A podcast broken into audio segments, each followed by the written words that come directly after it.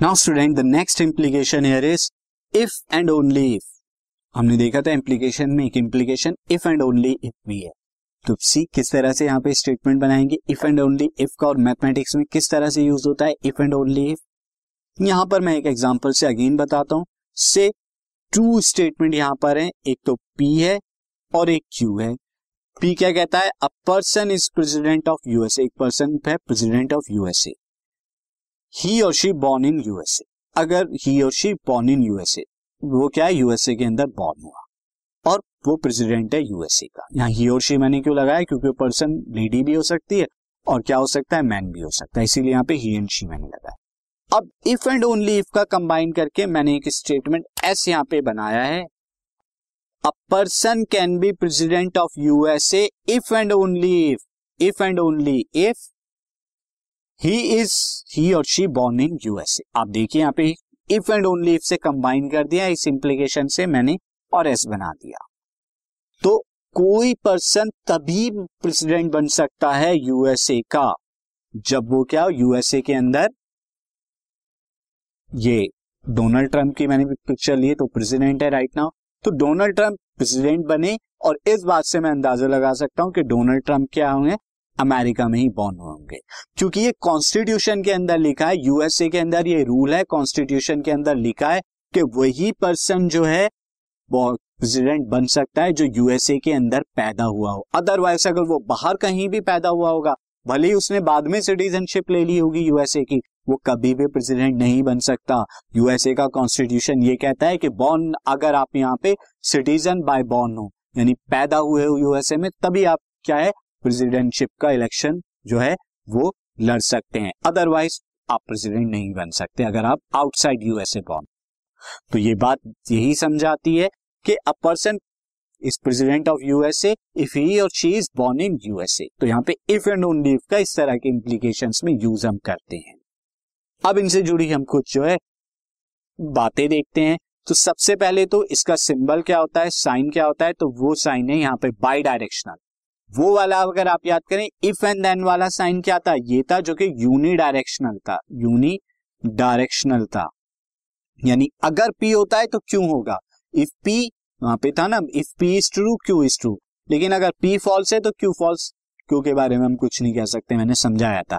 तो इसीलिए इसे यूनी डायरेक्शनल कहते या दूसरी तरीके से और भी समझते हो यूनी डायरेक्शनल क्यों था? अगर पी ट्रू है तो क्यू भी ट्रू होगा। लेकिन अगर क्यू ट्रू है तो हम नहीं कह सकते पी के बारे में। समझिए, ये नाइन का मल्टीपल था थ्री का मल्टीपल है। अगर कोई नंबर थ्री का मल्टीपल है से ट्वेल्व तो हो सकता है वो नाइन का मल्टीपल ना हो। तो ये इसीलिए। लेकिन यहाँ पे बाई डायरेक्शनल है तो यानी अगर कोई बात यहाँ ट्रू है तो यहाँ भी ट्रू होगी।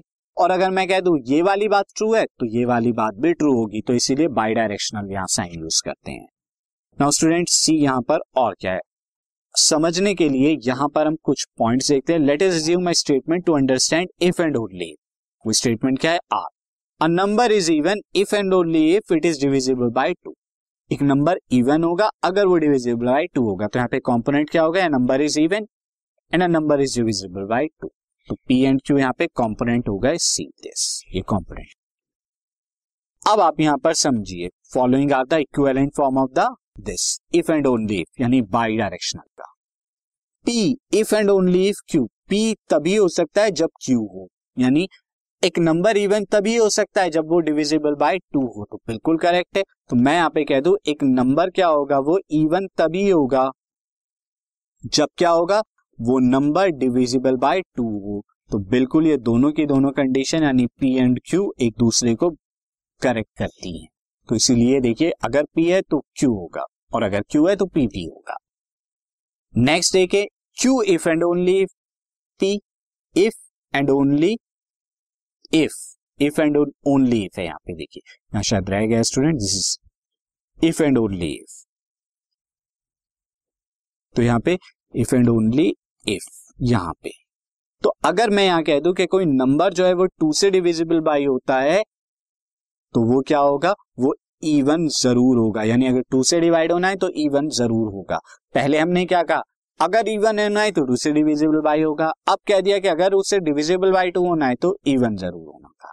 तो पहले क्या था? पी बता रहा था क्यू को। अब क्यू बता रहा है पी के बारे तो ये इसी तरह बाई डायरेक्शनल हो गया।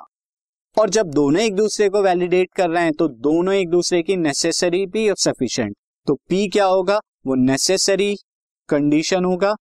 और साथ ही सफिशियंट कंडीशन भी होगा क्यू के लिए। सिमिलरली क्यू भी क्या होगा? नेसेसरी एंड सफिशियंट कंडीशन होगा पी के लिए। यानी अगर एक नंबर इवन है तो ये नेसेसरी हो गया, वो नंबर डिविजिबल बाय टू होगा। और अगर किसी नंबर को आपने कह दिया ओके वो इवन है तो सफिशियंट है, ये कहने के लिए कि वो नंबर डिविजिबल बाय टू होगा। अगेन हैंस रिवर्स कर दें। अगर आपने कह दिया कि कोई नंबर डिविजिबल बाय टू होता है तो ये सफिशियंट है कहने के लिए कि वो नंबर इवन होगा। और अगर आपने ये कह दिया कि कोई नंबर जो है टू से डिवाइड होता है तो ये क्या हो जाएगा? नेसेसरी हो जाएगा उस नंबर का इवन होना। यानी पी का होना नेसेसरी हो जाएगा। तो इसीलिए यहाँ पर क्या हम इस, ये साइन यूज़ करते हैं। P implies that Q and Q implies that P तो पी क्या करता है? क्यू को इंप्लाई करता है। और क्यू पी को इम्प्लाई करता है और दोनों कंबाइन होने के बाद ये बाई डायरेक्शनल का जो है, वो साइन बना। तो ये था हमारी इंप्लीकेशन स्टूडेंट अब इन पर बेस्ड हम कुछ और एक एग्ज़ाम्पल कुछ और क्वेश्चन करेंगे एक्सरसाइज में। तो सीधा exercise